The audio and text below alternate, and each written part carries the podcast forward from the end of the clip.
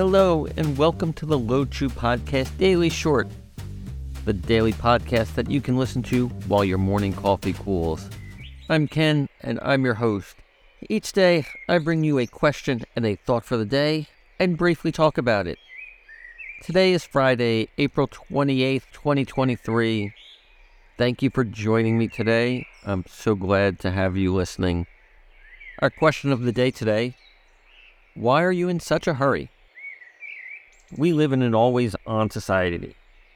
New York, the city that never sleeps, has turned into every city around the world. 30 years ago, if you wanted to watch a movie, you went to the video store and rented one. Sometimes the copies of what you wanted were out, and you needed to wait a few days until it got returned. Now we can sit on our couches and watch epic libraries of films on demand. We used to watch our favorite TV shows once per week, and if we missed it, we were out of luck. Lord forbid the season ending cliffhanger. We'd have to wait months for satisfaction. Today, you can binge watch a show in a weekend spent in your pajamas covered in Cheeto dust. What's your hurry? Do you find yourself impatient waiting in lines? You speed through traffic like you're trying to escape the mothership in Independence Day? I love when someone zips past me on the highway and then gets boxed in 500 yards up the road. I usually smile and wave as I catch up. Emergencies do happen, and sometimes we need to act with urgency. For the most part, our lives are spent in the hurried pursuit of nothing. Why does your child need to hurry up and put on their pajamas? So you can get back to the couch faster? So they can hurry up and get into bed? You can't rush the harvest. The more patient you are, the more bountiful the harvest becomes. I think the old axiom holds true. The best things come to those who wait. And now, after taking some time to consider our question, we move along to our thought for the day. Confidence is something you earn. I have the privilege of seeing life through the growth of my children. When both of them were learning to walk, there were lots of falls, lots of bumps, and lots of bruises. Each time they tried a step and succeeded, you could see the excitement in their eyes. Their enthusiasm built with each step until they were crossing the room.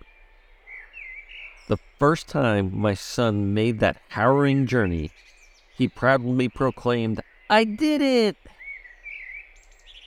At the beginning, the kids were unsure of their balance. They were unsure of what would happen when they'd lift their foot off the ground and move it forward. My son, who's now three and a half, is riding a balance bike.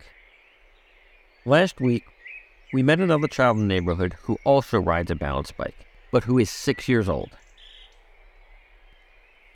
It was so interesting to watch the two kids on their bikes. The six year old coasted down the hill with no fear. My son, at first, going down that same hill timidly, keeping both feet firmly beneath him. As I watched, I could see my son observing the other boy. After two or three times down, suddenly my son was starting to pick up his feet. Only for a foot or two, but he was still trying. He was testing and experimenting. I have no doubt that in a few weeks, I'll be hollering at him to slow down and not run into the neighbor's bushes at the bottom of the hill. Today, I want you to slow down and take things one step at a time. As you do, you'll earn your confidence, just like my son. Life takes time, but it's worth it. And thank you for taking your time to listen today. I truly appreciate each and every one of you who takes the time to listen to the things that I have to say. And as I often do, if I could ask you a favor, if you are enjoying it, please take a moment to like the podcast, review the podcast, share the podcast with a family or friend.